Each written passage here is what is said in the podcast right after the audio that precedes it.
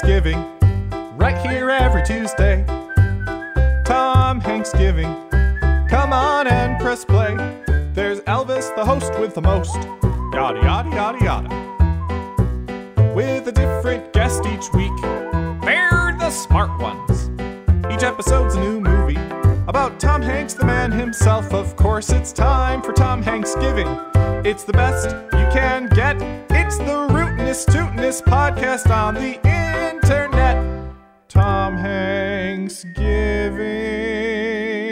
Howdy, partner, and happy Tom Hanksgiving. It's me, Elvis, your editor in chief for the podcast, and today we are back out of our Hanksprenation semi retirement to discuss 2017's brand new Steven Spielberg directed movie, The Post, starring Meryl Streep, Tom Hanks, uh, Bob Odenkirk, David Cross, Alison Brie, Matthew Rhys, Tracy Letts, Bradley Whitford, a whole lot of other people, um, and written by Liz Hannah and Josh Singer.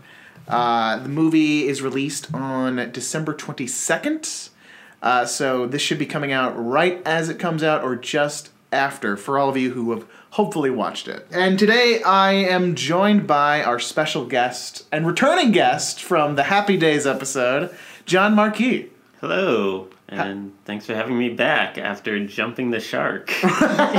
So how have you been? I've been I've been good. I uh, I recently went to New Orleans, and I basically planned my Lo- New Orleans trip around Tom Hanks because of you. That's right. describe, describe why. uh, I had booked a week long trip to New Orleans for a conference, and then I mentioned it to you. We're roommates. Mm-hmm. When I said the date, you were like, "You're gonna miss Tom Hanksgiving." Yes, not the podcast, but the holiday. Yes. And so I was like, oh crap. Can't do that. Can't miss Tom Thanksgiving. So I changed my flight. And then for my return flight, I had to make sure I got back before a special screening of The Post Yes. that I invited you to because Tom Hanks and Steven Spielberg and other guests were going to be there for Q&A. Oh my god! And so yes, it's true. We went, and it was it was great. And I've seen Tom Hanks twice now this year, which means probably the next time I see him, he'll be on the podcast. So we're getting closer. Hopefully, yeah. Um, but uh, yeah, wow! It's we finished the regular run of the show back in uh, the summertime, and we've had a cut. Like this is the third episode we've had since we've been on semi-retirement, uh, and uh, we're at the end. We're at the tail end of 2017, and good gosh, was this a tough year? How how about Yeah. what is happening in the world? well, Taylor Swift said she couldn't have asked for a better year. That's true. Yeah. I feel like she's doing a very poor job of reading the room, Very but I'm so. happy for Taylor Swift. Uh, everybody else, it feels like it's been a struggle. Yes. Um, I think the, the probably the the number one thing dominating the media right now is uh, what uh, uh, a fellow podcast, the Daily Zeitgeist, referred to as Mengazi, uh, which is just this oversaturation of all of these uh, powerful celebrity men, usually in uh, pop culture or entertainment or politics, kind of being. That's a lot of It's it's it's everywhere. like the Olympic gymnastics doc. Was it doctor or coach? I'm not sure. And then there was Yeah. obviously the celebrity chef, but he kind of leans into the entertainment industry too. But it's it's happening everywhere Yeah. is the problem, but it's getting this spotlight in these areas specifically. Sexual assault allegations are coming out and people are going fucking down like Kevin Spacey famously got replaced in uh, all the money in the world, which you saw recently, right? yes, I, I won't say anything. That's fine. that. That's fine. I will say that the trailer is aggressively obnoxious, but I have not seen the movie. Um, and it's going down, and it even happened to uh, uh, John Lasseter. He was uh, he had uh, uh, allegations come out about um, sort of a domineering presence in the workplace and creating a hostile environment, and he referred to them as unwanted hugs. And the whole thing just reeked of there's more to the story here that's not Yeah. it's probably not not that I want to go into degrees of what's worse, but it's probably not like as bad as a Spacey or a Louis C.K. situation, but it's not good. Right. And he stepped down from Pixar, and we put out a statement on uh, on our Twitter at Tom Hanks Pod about it. And it's just been and it's it's been an uncomfortable year because not because you know we're remorseful for these these artists that are being taken down. Now they deserve to be uh, punished and have consequences for their actions. It's just uncomfortable at how it, it's not a secret that this is the sort of reality that's been happening forever, but it's it's uncomfortable to be to you know to be faced with it. But it's a good thing that we're being faced with it because we're seeing some actual consequences, and it's Silence is being broken. exactly, and that's a good thing.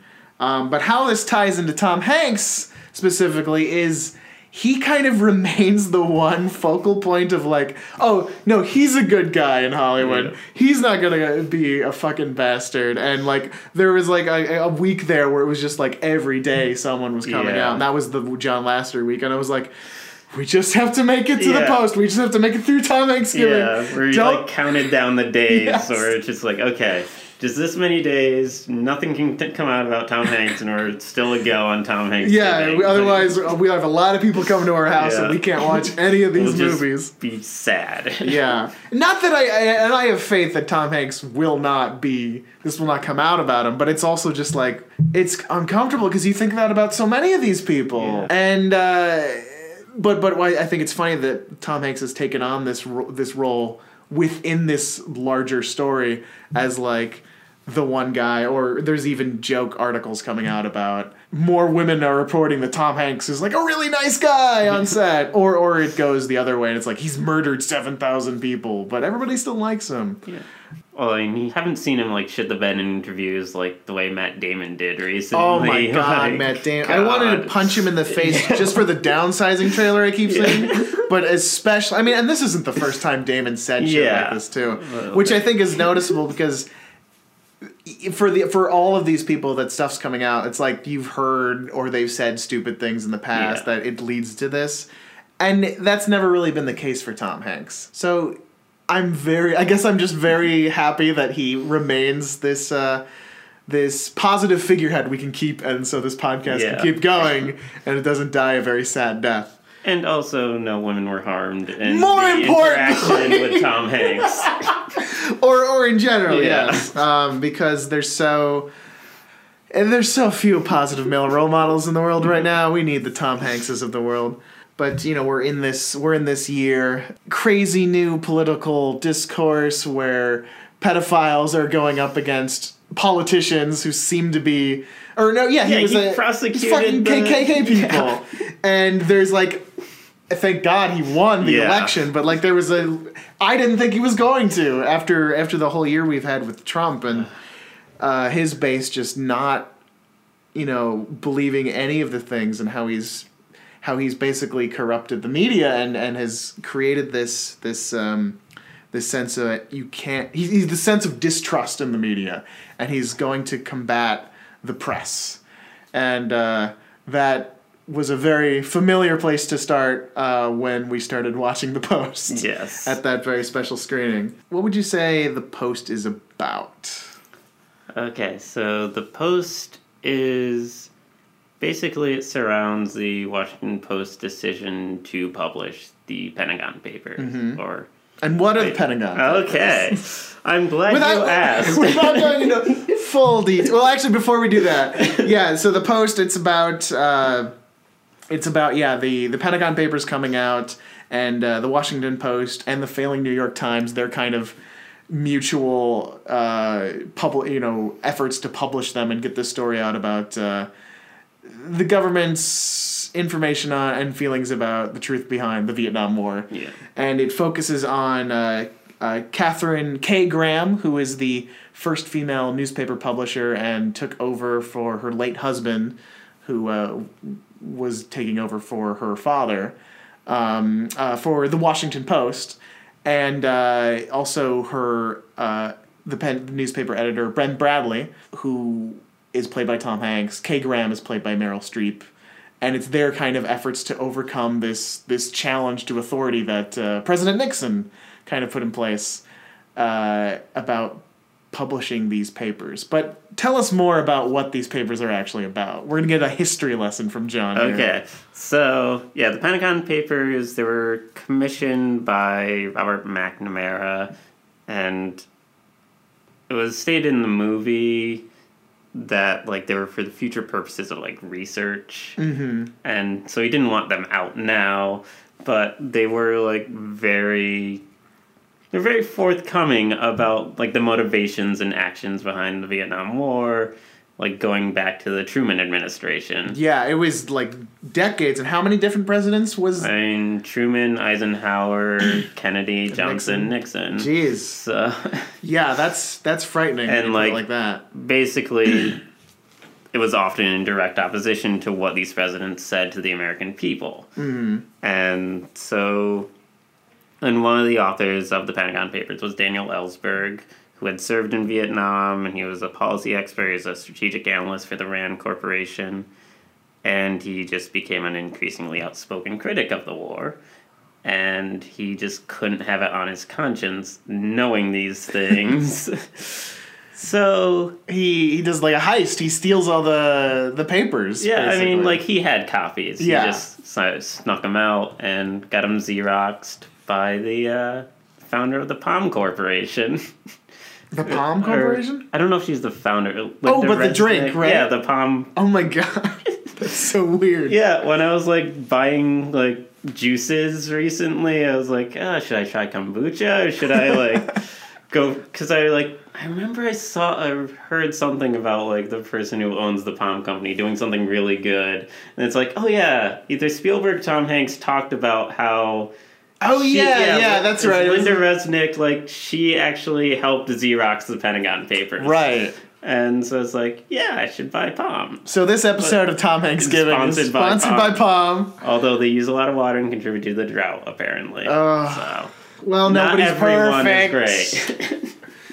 Uh, but back to Yeah. Daniel Ellsberg, Yeah. who's played by Matthew Rhys. yeah, so great in the Americans. I love him. the he makes these copies, takes them out, and he submits them to the Times and eventually the Post. Yes. And that's how this breaks. Well, I don't think he submits them to the post. Well, he does later. yeah. Yeah, in the movie. Well, I so guess it's the- a it's a get a phone tag with Bob Odenkirk. Yeah, and then like, because there's that one scene where like the woman just drops it at the guy's desk. Oh yes. woman played by Sasha Spielberg. Ah, good old Sasha. Yeah. So yeah, where were we?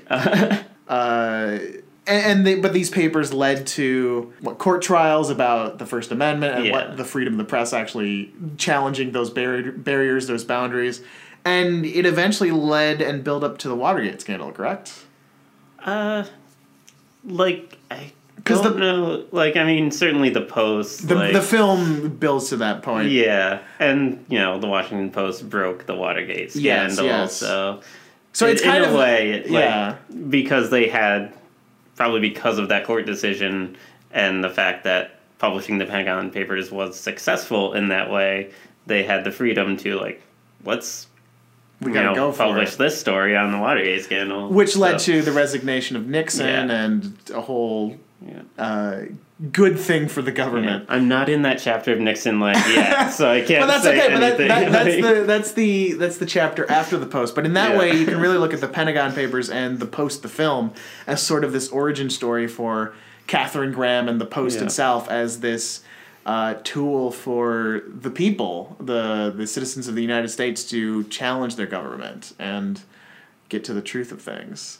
And uh, I think uh, to, to to dive into the movie a bit, I think it's it's maybe the most optimistic story about America specifically I felt all year. Like maybe the Yeah. only one I felt all year. Well, like I saw Hamilton the night Doug Jones got elected, so like That's that's yeah. a way, that's yeah, Yeah. that's a twofer right there. yeah yeah. But, yeah. Post is up there. Plus, I mean, it, it's just it was just nice for a moment to be like, oh, things can be building to something, um, and and that's the thing, especially with the Q and A with Spielberg. There, it was very obvious. Like this was a this they made this movie because of what's happening right Yeah. now. This is a 2017. yeah, movie. it This was a quick turnaround for this movie. yeah, he shot it after he shot Ready Player One, but it came out before. Yeah. and it was like because we need to get this out Yeah. now. I think it was like nine months, and like from start to finish, So pretty much. yeah. So is it too optimistic to assume that now that the post or when the post comes out uh, proper, because we're still in the pre-release stage, Yes. that that will lead uh, to the resignation of Donald Trump, just like the post led to the resignation of Richard Nixon. No, I think we have to give credit to journalists who are That's Yeah. true. That's true. Fighting this attack on free press like every step of the way. But wouldn't it have been great? Tom Hanks defeats Donald Trump Yeah. with Meryl Streep. Oh, that's the headline I want to see. Any newspaper will do. Yeah. Let's but let's talk about the the nitty gritty of the movie. What did you What did you think? What did you like? Uh, let's see. Well, when people ask about it, I basically tell them it's like it's solidly Spielberg. Certain nitpicky things I could say, and we'll probably talk about those. Yeah, yeah, like uh, for. Uh, like specifically, the beginning is the is Yeah. the, the weakest part of Yeah. the movie, and uh, you have a, a great point about the Vietnam sequence. it's just like I understand like it's not a Vietnam War movie. No, and they want to have a Vietnam shorthand, but really, Creedence. Like, Spielberg always gets this criticism in a lot of his films for being too on the nose. yeah. I think, especially with where the state of the world is right now, being on the nose is maybe a good thing. But that choice, even though I'm not a musical guy, I I can see where you're coming from. That was a little much. Yeah. Um, for me, the Vietnam sequence, which opens the movie, it just feels so. It's so prologue It's so perfunctory that it's like you could cut this off Yeah. um, and we've and the other and just like it wasn't a bad sequence in the making of itself, but we've seen army sequences done so much better from Spielberg. Yeah. But this was this uh, is this his first Vietnam scene that he's ever directed? Because everything else seems to be Cold War, World War Two. As best as I can recall, I don't think he's ever done a Vietnam War don't yeah, I don't think he has. seen or even a movie in that period. Hmm. So in that way, I'm, I'm glad it's in the in the Spielberg canon. Just, Yeah. Just for that, it's kind of neat. But it was yeah, it, it didn't do any. It didn't hold a candle to any of his previous war scenes. Uh, not that it needed to. Again, it was a perfunctory scene. But I think my least favorite scene of the movie, it was really just a stylistic choice, was when they were xeroxing all the Yeah. Pentagon papers, and it looked like some '90s TV show where they're like f- going through all the newspapers. Like I'm like trying to figure out the mystery, and just Yeah. looks so boring with like superimposed scanning and heads, and then Yeah. the reading out loud of Yeah, the that documents. thing, like he, Daniel Ellsberg would not just be like reading quotes from this thing he's read and like written Yeah. part of. yeah, like it was a cheesy ass choice. Yeah, it, it did its job, which Spielberg always manages to. Clarity is kind of his greatest talent, and of course manipulation of your emotions. But the movie really didn't. It really came into focus as soon as we met Meryl Streep playing Katharine Graham in that first uh, board meeting scene. Oh, yeah. and it's like, oh, this is what the movie. It clicked for me then. It's really the heart of the movie. It's not Tom Hanks' story, and it's about. It's another very 2017 thing, and why do, kind of why we spent the whole front of the show talking about Yeah. uh, this Mengazi thing, because she's this first female publisher, and none of the old white guys around her are listening to her, and she she even doubts herself and has this Yeah. this trouble speaking up in meetings, and uh, it just it just endears you to her. If she wasn't Meryl Streep, it would even do it, but gosh darn. I know that, that Meryl Streep. Yeah, what do you what did you think of Meryl Streep in the movie? She was very good. Like I can't criticize Meryl Streep. No, no. Yeah. My, although my Uh, favorite Seinfeld joke is, "Oh, that Meryl Streep, she's such a phony baloney." no, I mean it's like Yeah. Meryl Streep in many ways is the female Tom Hanks, or perhaps Tom Hanks is the female Meryl Yes. Streep. I, I hate to kind of do the, the, the typical thing where it's like we would nominate her because of course she's great, Yeah, but it's like it's a, is it her best performance? No. It's obviously not, but it's a really good yeah, performance. it's like it's a word. It would like assuming she gets nominated. It's a worthy nomination. Absolutely, absolutely. Yeah, I think what what she brings to the role that uh, that really I don't know did something for me was this ability to convey how smart she was um, and how capable uh, Katharine Graham is, but the believability of her reservations and her self doubt, and specifically the stuff where she's conflicted by like betraying her her uh, her friendships with these high figures and pursuing the truth, and that's Oh, yeah. kind of the crux of the, ma- Yeah. the movie. A classic difficult decision. yes, um, she's good at those. Yeah. she's really good at those. Yeah, I can't think of a specific example. Yeah. Like, Maybe Mamma Mia. Yeah, I could see that. Mm-hmm. What do you think was her strongest scene? I think on those like phone calls when she like has to make the decision. Well, I well since we already talked about the boardroom scene, Yeah. I think that was the scene that sort of like put you in her shoes. Yeah. And but then when she has to make like this decision onto whether to publish or not, like such a like you know a cheer moment when she finally does it and like all Yeah. the building up to it. And even yeah, like uh, they the way Spielberg just kind of constructs that she gets on the phone is like a Yeah. victory in itself, and then she's like telling people to get off the phone. It's like it's Yeah. my house. Yeah. Uh, and she's like she's so close. She's getting closer and closer to taking control of the situation. And then when she does, it's it's total victory. And in that classic, solid Spielberg way, as you put it, uh, where you're on his ride and you feel that sense of we're we're gonna take this risk, um, and it's it's such a win. There's also one scene that kind of stuck out. That was like Captain Graham was going, I believe, to the Supreme Court, and a woman who's on the prosecution against her, Oh yeah, yeah. like comes up to her and is like, "I just want to know, I like, I support like what you've done, and like I'm." I forget exactly what. yeah, yeah, but she, she looks. She's like totally. It's this young intern for the yeah for the for the opposing uh, the prosecution. Yeah, Um, uh, and but she just looks up to Katharine Graham as this role model, and it's like if my boss saw me, he would yeah, fire me, kill me on the spot. And she like lets K, K Graham in through like the back way because Yeah. she, so she doesn't have to go in through all the the gateway or whatever the security checks and whatnot. And it's it's just this great moment, and it's that's kind of the message of the movie. Yeah. When stripped of all of the the grander uh, political landscape stuff, it's like it's about you know this awesome woman challenging the the patriarchy and inspiring those uh, inspiring other women to do the same and that's kind of i think why the spark that liz hannah brought to this movie Yeah, Um, and also there was like Sarah Paulson's one speech where she was talking to Ben and like I think he wanted just like his wife to tell him like, "Oh, you're so brave for doing this," and then she's like, "Well, you know who's the brave one?"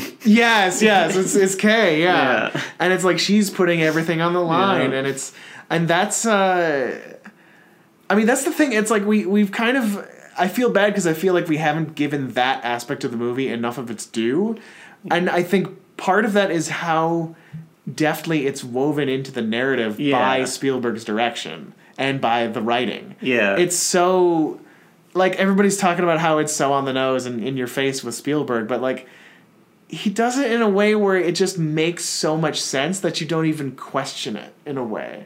I, I will say at that point, I did feel like that speech might have been a little too on the nose, but it maybe it stuck out because I was just like waiting for Sarah Paulson to do something the whole time. right. Because it's like you better not just be in the wife role. Mm-hmm. like, Every time someone is like, "This is too on the nose," Yeah. I just think about like. Can, have you seen the media literacy of Yeah. a lot of Americans today? We kind of need to be on the nose. We need to be blunt and didactic. Yeah. And uh, I was really glad that we got both of those moments specifically, which again are are both like in your face about what they are, but it's it's I guess it's the the the the, uh, the Spielberg genuineness, the lack of cynicism that fills the rest of the movie that they don't feel out of place. yeah. And also, maybe it feels on the nose because of the times we're in. Like, Yeah. they didn't like when when they were making this movie. Like, all this stuff hadn't come out. The yet, allegations weren't coming so out breaking. They didn't like quite realize the exact storm they would be in when this comes out. Yeah. You know, Tom Hanks has had two feature films come out this year. One of them has been good. I enjoyed The Circle, but I it, it, it was that was a movie that it was messy and it kind of got lost in its uh, in its execution and its metaphors. Um, but strangely enough, both of them were so like strangely prophetic about 2017 in a way that was unexpected. Uh, the circle just being about how uh, how companies are just like consuming all of our privacy and we're just kind of losing all of that.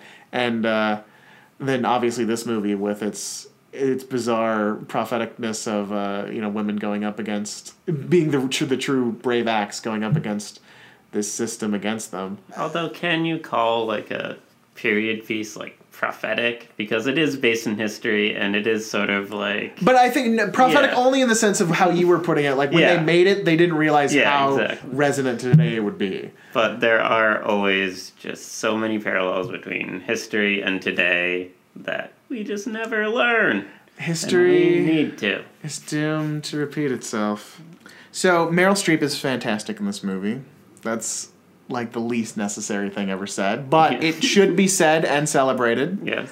Uh, and uh, we also have Tom Hanks in this movie. We do. The reason we're here. oh, that's why we're here. Uh, it is, Yeah. in fact, and he's uh, like we said before. Meryl's the heart of this movie, um, but uh, wh- how would you characterize Ben Bradlee in in terms of what his function in the story is? He's not the antagonist, but he is kind of the clash of philosophy. So he kind of works as an antagonistic force to Katharine Graham's reservations about Yeah. pursuing the truth. yeah, that's because a good way to put it. so I guess yeah, in that way, Kay Graham is the classic protagonist in the sense of she has to overcome an internal and an external force to kind of change her perspective.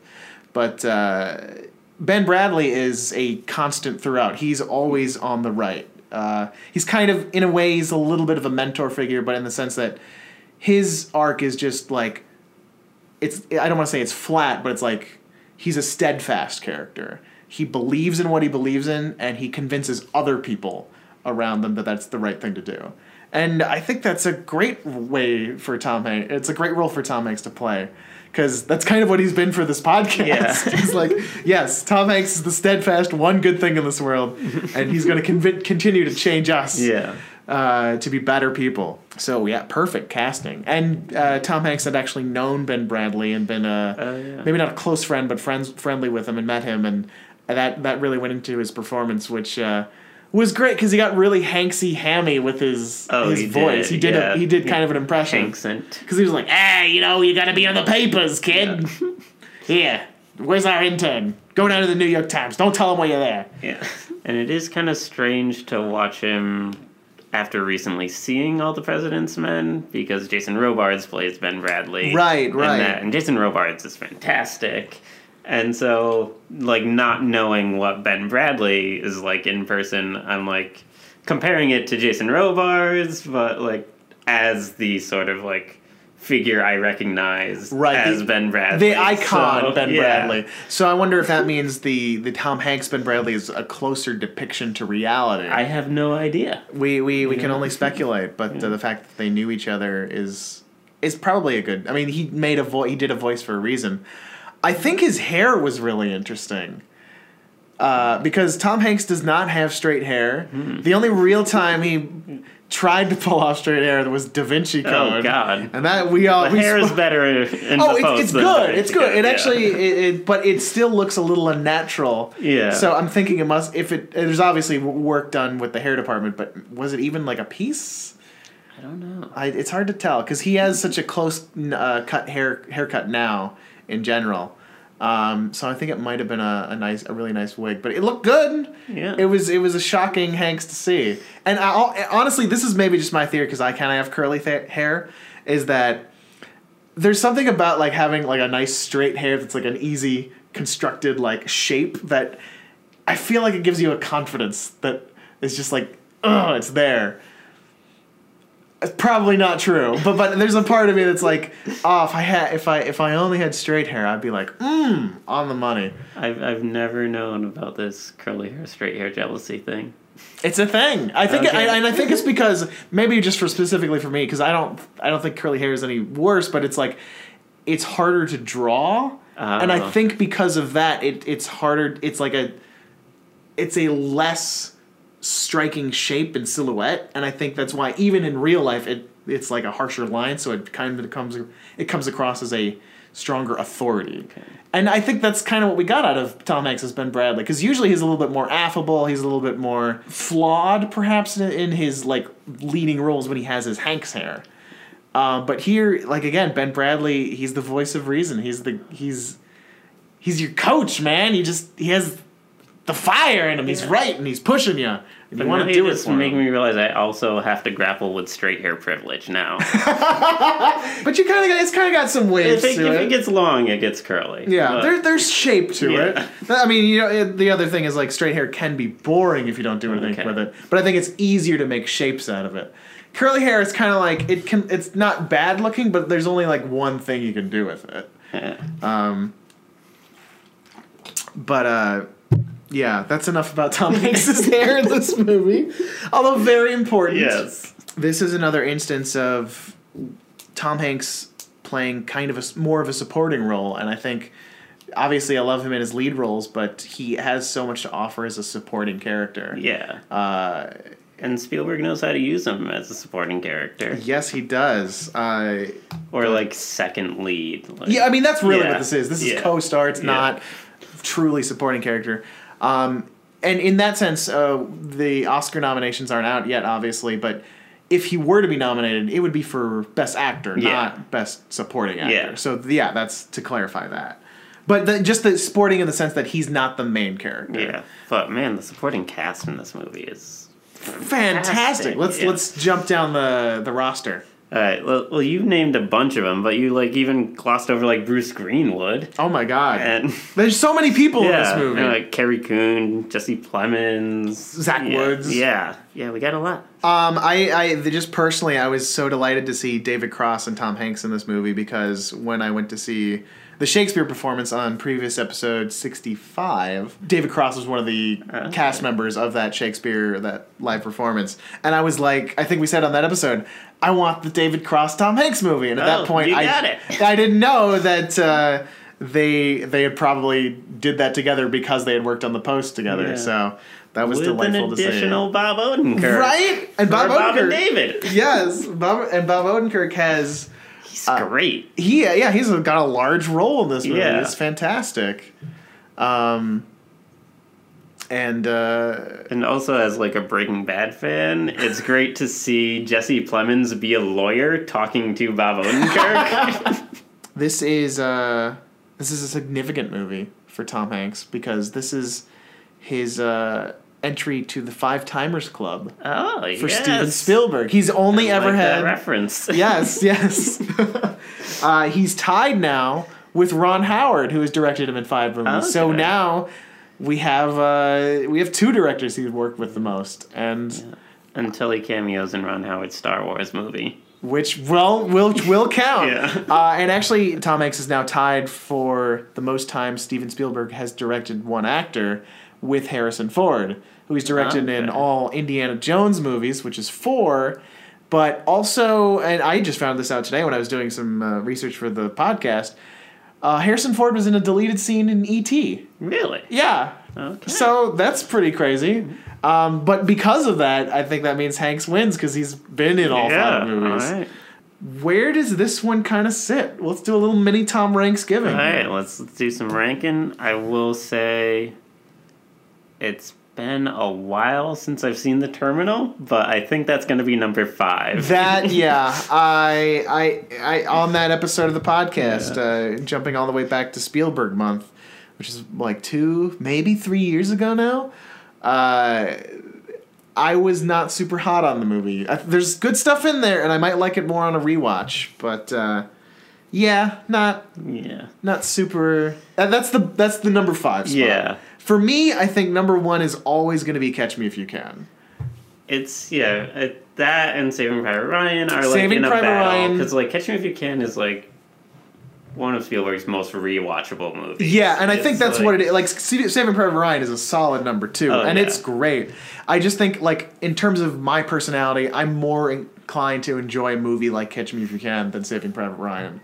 Um, and he's he's just fantastic and so Yeah. funny as Carl Yeah. Hanratty. So the yeah, so it's really down to three and four. Yeah. Bridge of Spies and uh, The Post. I think I'll put the post as number three. Post is number three. There was a minute there because Yeah. I've only seen Bridge of Spies once, and obviously here. recency, recency bias with the Post. But when I thought about it this morning, it was the Post is a more significant story, even though it's it's a lesser Hank's role. The fact that the Post ties into so much of what I'm constantly thinking about and facing in, in everyday life now in 2017, uh, it's got to be number three. It's uh, Bridge of Spies is great. I'm a big defender of Bridge of Spies. People are like, ah, it's boring. Spielberg, he's lost his touch. I think that's not true at all. It's it's great. It's just it has less relevance in my mind. What is your reason why it's number three and not number four? I think, like, uh, it's yeah. I haven't seen Bridge of Spies since it came out, so it's been a few years. But I, I do remember being a little disappointed by it. Mm-hmm. But then, like, it kind of did remind, like, I did listen to the podcast about it, Right, right. and I was like, oh yeah, that was a great scene. That was a great scene. And so, like, it did add esteem in my head, but Mm-hmm. at the same time, it's still like still not there when I'm like, yeah, I want to think about this great Steven Spielberg movie. I'm not gonna think of Bridge of Spies. Right, right. Yeah. I mean, and that's the thing. The one and two spots are very close. Yeah. The three and four spots are very close, and then there's a bit of a gap between four and five. um, but uh, yeah, uh, and as in terms of direction, do you think Spielberg brought anything new to the table? Because this was this was like he did his famous. Uh, double directing duties like within a the span of a year with these movies because he did all the shit for Ready Player One and then shot this super quickly as we mentioned before. Uh, was this just like the machine of Spielberg or did he actually get some new stuff in there? What It feel it felt kind of like Machine Spielberg. I will say, like Mm-hmm. it felt like he could have done this in his sleep, and that's not like a. that's not an That's I, not I, a I think I agree with you. It's like It's the same It's thing an we- acknowledgement of his talent. It's the same thing we said about Meryl Streep Yeah. and even Tom Hanks. Yeah, It's like all three so of them, good. like you just like you could put them in a movie, like those two in a movie directed by Steven Spielberg, and it could be bad. But chances are, like working with this material, they're not going to screw it up. Like, And I think you know what? Not to even though I, I still firmly place it in the number three spot. I think maybe that's my one significant pa- uh, pain with this movie is that we finally got this combination of like three of the most talented, you know, just put the potential of putting a movie with Steven Spielberg as the director and Tom Hanks and Meryl Streep as the stars this movie it's almost like it's a little bit of a letdown that it wasn't that much more am i wrong am i I'm kind of glad, like. It was like just such a quickly made movie. I think that in that helps. respect because it's like if there was like in production for three years and it's this like huge the Tom Hanks expectation would be built Meryl up. Streep blockbuster directed by Steven Spielberg, it would have been a letdown no matter what. that's probably Whereas true is- but like there's a slight there's a slight longing there where it's like oh this movie didn't come out and be the best movie ever. Um, not that it was ever going to be the best movie ever but even so they're like it's not it's not going to be a huge splash in the water considering this like this perfect triangle of talent yeah, Um, and in that way, maybe that's the that's the biggest disappointment of the movie. yeah. Like I just, I've also described it as like sort of a grander scale spotlight. Mm-hmm. And it, but I think I still prefer Spotlight because that had like an intimate feeling, and it like this didn't have as much of an intimate feeling to it. Spielberg, I don't and I don't think he can like at this point make a movie with an intimate feeling. really. Yeah, Hmm.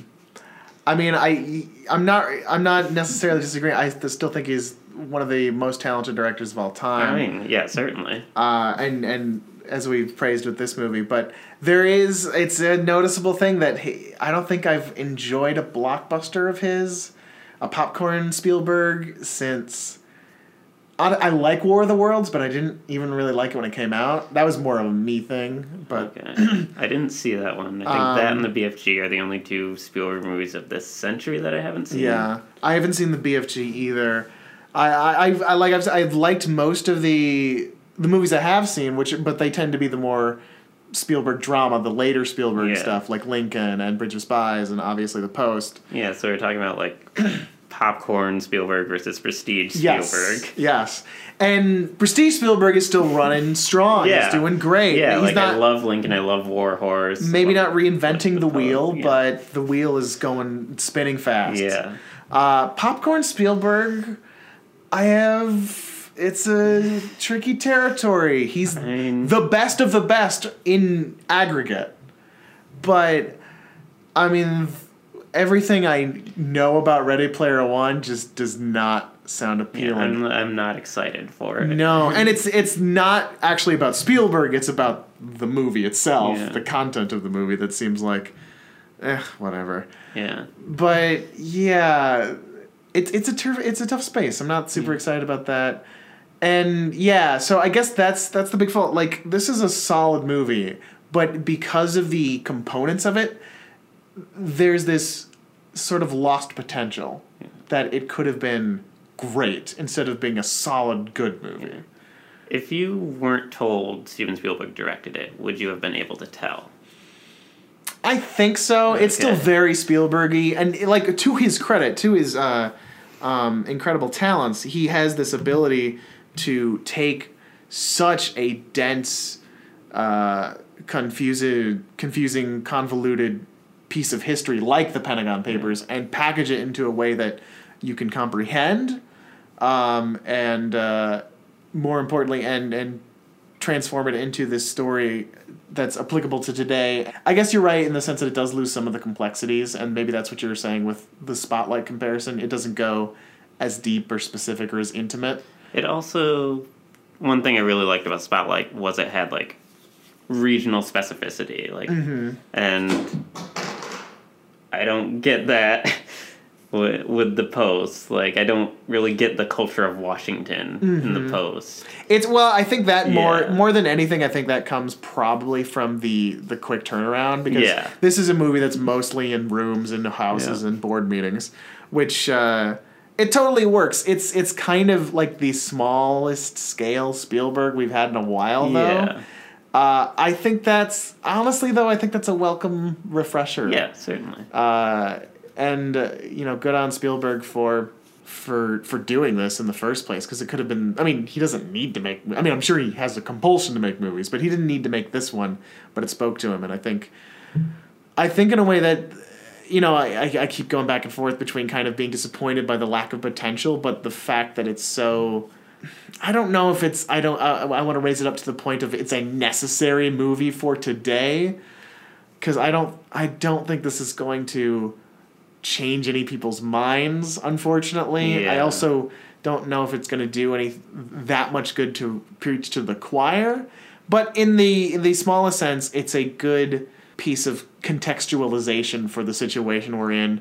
At least personally, it was uplifting and like, oh, Yeah. it's gonna be okay. And it's a it's a reminder of like this is what the First Amendment means. what yeah what it's about Right. and it's in in that way it's like there have been two I, i've said this to you specifically because you were at both events but there's only been two times this entire year i felt patriotic and one was watching the post and the other was when sam the eagle made me stand up for the national anthem that's it every and, and like i'm not down on america well kind of it's a complicated yeah. thing Yeah.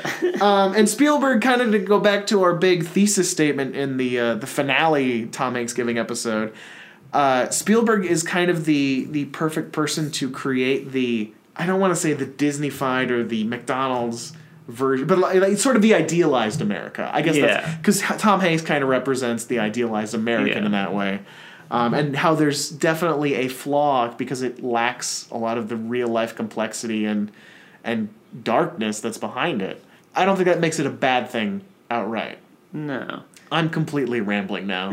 Take us on a tangent, John. Well, like going on the like Spielberg and America thing, I do think this pairs well with Bridge of Spies because they're both like deeply rooted in like one of the amendments in the Bill of Rights. Yes. Like so like Bridge of Spies is really based around right to a fair trial. Mm-hmm. And this one is about the First Amendment, Mm-hmm. free freedom of the press specifically. And so I do want to see like kind of a decalogue type of thing with Spielberg and Tom Hanks just doing one movie about every amendment in the Bill of Rights. That would be great. yeah. Yes. Although I kind of don't want to see the right to bear arms movie. That's true. Yeah. Could just see him just reading the Constitution every night. Like, where where's a movie What's in the next one? Yeah. and that that seems like a, that, that kind of makes sense for like who Spielberg is. It's Yeah. like I want to I want to be I want to make a movie about history and like teach people the amendments and have a a contextualization for it. Um, but yes, let's talk about Liz Hannah because she wanted to write a movie about Kay Graham.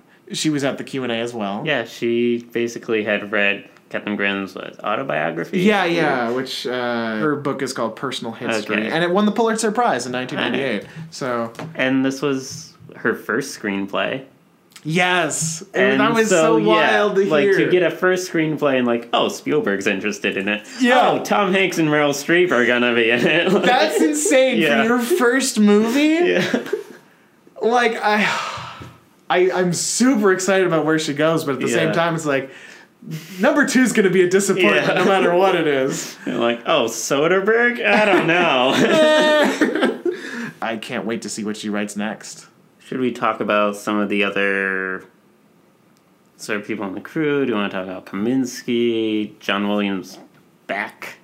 Right, John Williams is back. Uh, this is his 28th collaboration with Spielberg.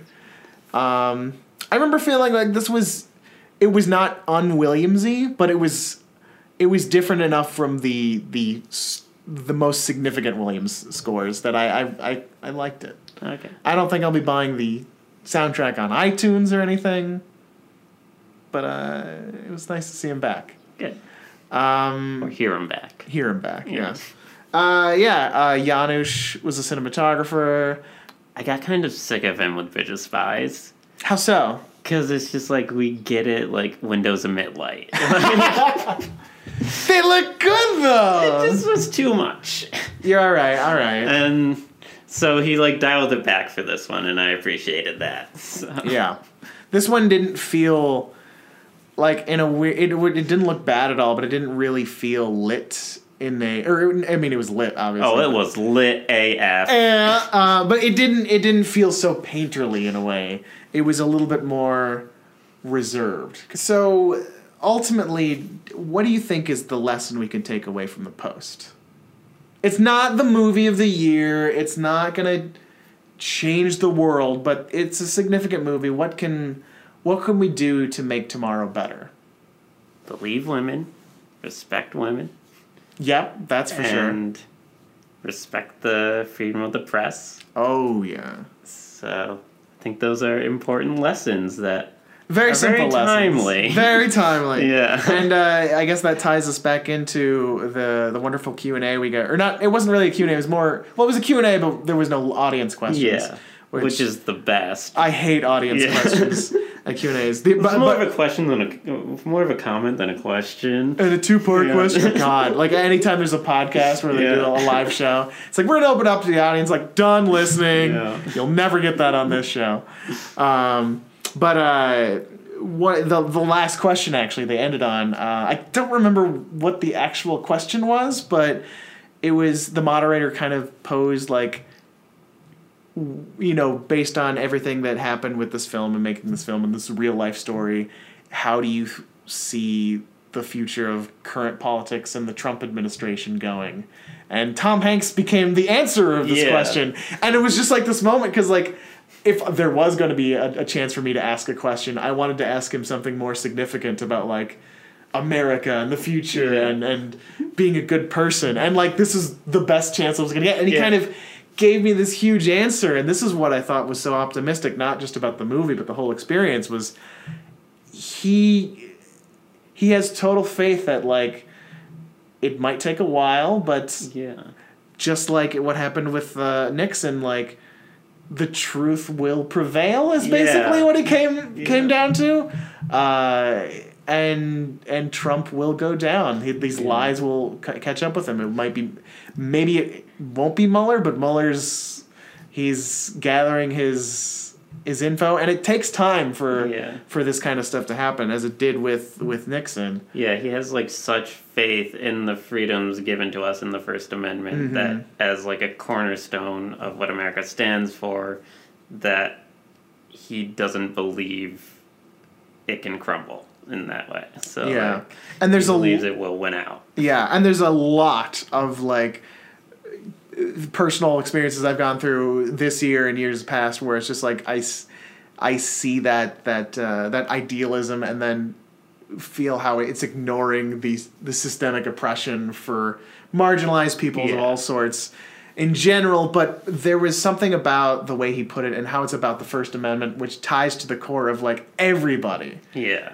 and I have faith in his faith, and it's like this. This is one where it's like, it it made me believe that we're gonna be okay. And I don't feel that way a lot. Yeah. Listen to our Band of Brothers episode, or don't if you want to be depressed. But uh, I, you know, it might take a little while, but I think we're going to be moving into a 2018 that's going to be better. I, I hope so. I hope so, but I, I trust that it will. Okay. Um, and uh, the only actually, maybe that's a lie because uh, even though I feel better about, I think we're going to be better for America in 2018. Um, and that's evidenced by again going back to all of the women speaking out and all of these uh, corrupt, uh, abusive men going down and like real consequences happening, and the media still fighting against the lies of the Trump administration. There are real consequences. So I think there's evidence to suggest that it is getting better even now, uh, even as we're dealing with more and more shit every day. Um, but the downside to 2018 is that looking ahead, Tom Hanks has no projects coming out that year so far. The next thing on his docket is Toy Story 4, which won't be out until 2019. It's a year without Hanks, Well, that just gives him the freedom to do whatever he wants. which is good. Yeah. Um, so, and there's a, obviously there's a good chance that he might pick up a project and it'll yeah. come out early. I mean, this like this turned around in nine months. You so- did. So so there's a chance we'll have something, or maybe he'll do a significant uh, David S. Pumpkins or some television Yeah. appearance again. Um, and we also have. Uh, I don't know if we'll get to an episode about his book, but if nothing else, maybe I'll do an episode of that next year. Do you think Spielberg cast him in the post just knowing like, oh, we won't need to have to go gather a bunch of period appropriate typewriters all over. Yeah, they just use his personal Yeah. collection. Um, I think that's definitely a factor. Yeah. Um, so we'll probably see that again in the future. Uh, but yeah, so that's what we have to listen to look forward to. So don't forget to subscribe to Tom Hanks Giving, even though we're not coming out with weekly episodes. There's a whole backlog of episodes. Every single Tom Hanks movie we've talked about. So listen to those and. Um, uh, mostly to subscribe so that when we do have a new episode coming out, you won't miss it. Uh, follow the show on uh, Twitter at Tom Hanks Pod for updates um, about uh, coming up Tom Hanks movies or coming up uh, podcasts. Uh, and uh, you can follow me at Elvis Kaboom on Twitter and Instagram. John, do you have any social media to plug or anything you want to talk about? Uh, I don't have anything personal to plug, but since I mentioned it earlier, I should give a recommendation to Nixonland. Yes, yes. by Rick Perlstein. I've been reading it. It's fantastic. It's scary how much it parallels modern times, but it's basically sort of how we got into this mess looking at the rise of Nixon. Mm-hmm. And it's so thoroughly researched, so well written. And if you have any interest, like watching the post into learning more about the Nixon administration, I I can't recommend it enough. It's the it's the perfect complementary Yeah. piece. That's great. Yeah. So check out Nixonland. Check out all our links, uh, and check out the post, which is in theaters now. And until next time, thanks for listening. Tom Hanks. We fell in love with you, Tom Hanks. Just like so many do deeply. Because you made us smile. and your great on screen style. So that's why we give thanks. Cause you've got a friend in Tom Hanks.